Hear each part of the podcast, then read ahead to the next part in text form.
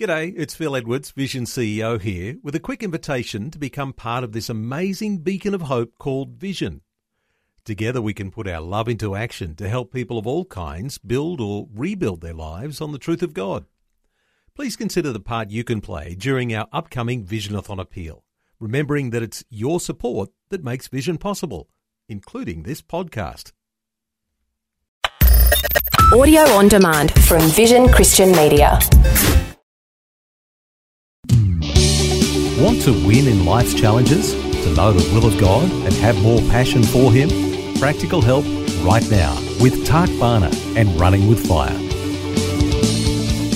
As we wrap it up for this week, I trust you've been encouraged, inspired, challenged, stirred, maybe you had to do some mental gymnastics to get your head around this truth that God delights in you and He delights to do you good. It's not based on how good you are, it's not based on your behavior, but based on the fact that you are his son, you are his daughter.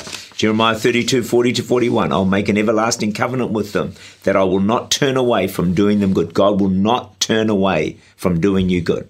Full stop. That's scripture. It can't be broken. I will rejoice over them to do them good. Psalm 31, verse 19. Oh, how great is your goodness, which you have laid up for those who fear you, which you have prepared for those who trust in you. Think about that. How great is your goodness that you've laid up for those who fear. He's laid up for you. He's prepared for you who trust in him.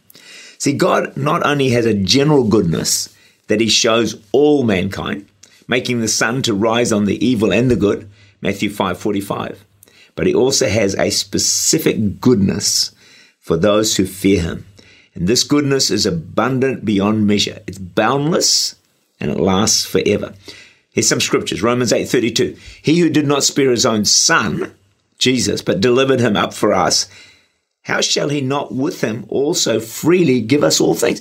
So if God gave his own son for you and your salvation, if he's going to give that, why would he not then give you so much more other things uh, in order to show his love and his blessing towards you? Romans 8:28. For we know all things work together for good for those who love God to those who are called according to his purpose. So God works great good out of everything that happens in our lives. Think about this God, I believe, strips every pain, every suffering, every bad circumstance of its destructive power. We have to believe this or we're not going to thrive. We may not even survive because there is so much pain. There are so many disappointments, so many setbacks, so many things go wrong that we have to believe that God can take every setback, every pain, and, and, and strip it of its destructive power and, in fact, make it work for our good. That's worth reflecting on. That's worth meditating on. What you're going through today, the disasters you've faced, they're not to destroy you. God can strip it of its destructive power and actually work incredible good out of it. That's Romans 8 verse 28 is what it says. So everything we face in our walk with God, He will use it by the mighty hand of His power for our good and blessing. If God is for us, and if God is God, then nothing can succeed against us. He who did not spare his own son, but gave him up for us all, will freely with him give us all things. He delights to do you good. It's in his mission statement. John 13, 23. Now there was leaning on Jesus' bosom one of his disciples whom Jesus loved. This is John the Beloved. A man received a postcard from a friend. It had only six words on it I am the one Jesus loves. Brennan Manning, that great writer, says it referred to the Apostle John as the one Jesus loved. He said, If John was asked, What is your primary identity in life? Who are you, John? He suggests that John would not have said, I'm a disciple of Jesus.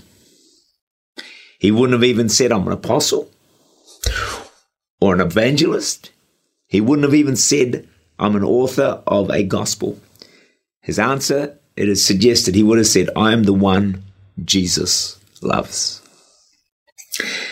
Imagine if we all saw our primary identity not in the things that we do, but as the one Jesus loves? Well, the fact is, we are all, each and every one of us, the one Jesus loves.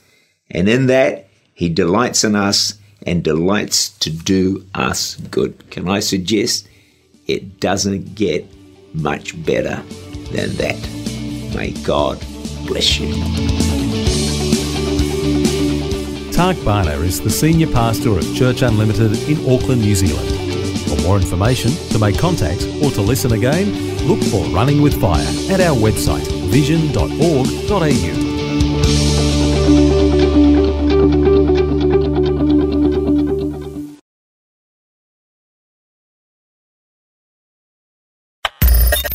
Thanks for taking time to listen to this audio on demand from Vision Christian Media. To find out more about us, go to vision.org.au.